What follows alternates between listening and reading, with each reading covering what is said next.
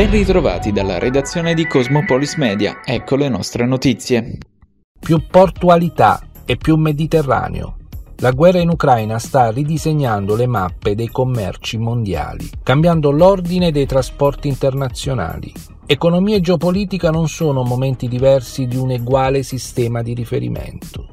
Con l'impraticabilità dello scalo di Odessa sul Mar Nero, la nuova via della seta, cara ai cinesi, andrà riposizionata attraverso le direttrici riferibili al Mare Nostrum. È ciò che Ercole Incalza chiama il protagonismo ritrovato di un mezzogiorno, piattaforma logistica naturale tra storia e modernità, presente avvenire di un progresso mobile per sua stessa vocazione. Taranto ancora una volta dinanzi a sé un'occasione irripetibile, recitare la parte di Dominus tra i porti hub del Mediterraneo. Più di Cagliari, meglio del Pireo, con maggiori chance di successo rispetto a scali spagnoli come quelli di Valencia e Algeciras. Si definisca al più presto il rapporto mai partito con i turchi di Ilport. Se serve rivedere le concessioni, rescindere il contratto, lo si faccia pure. Alla nostra piastra logistica non manca di certo l'appeal verso investitori internazionali. Le guerre ridefiniscono i rapporti di forza, da sempre, ma Taranto, con la sua infrastruttura di maggior prestigio, deve darsi una mossa.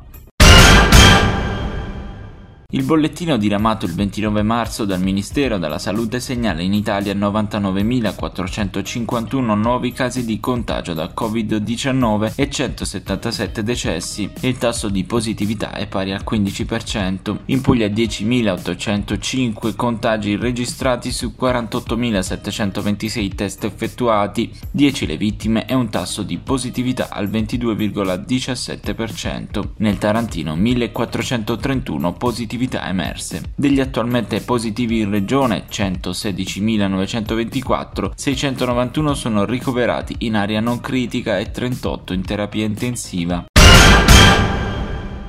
I militari della compagnia di Massafra, con il supporto dei colleghi di Napoli, hanno arrestato un 46enne e un 24enne di origine partenopea ritenuti responsabili di furto aggravato in abitazione e truffa ai danni di una 85enne del capoluogo ionico. Prima i due hanno inscenato una finta telefonata da parte di un nipote che lasciava presagire un pericolo imminente ai danni della propria madre a fronte di una richiesta di 3.800 euro per evitare conseguenze peggiori per una finta denuncia. Poco dopo la presentazione presso l'abitazione della donna da parte di un presunto conoscente del nipote per la riscossione della somma che a causa dell'indisponibilità economica della vittima si appropriava di anelli, bracciali e altri oggetti in oro. Nella circostanza l'anziana donna è stata convinta dal soggetto a entrare, unitamente a un complice, nell'appartamento adiacente di proprietà della figlia, dove i malviventi hanno asportato la cassaforte dopo aver distratto la malcapitata. Per i due sono scattati gli arresti domiciliari.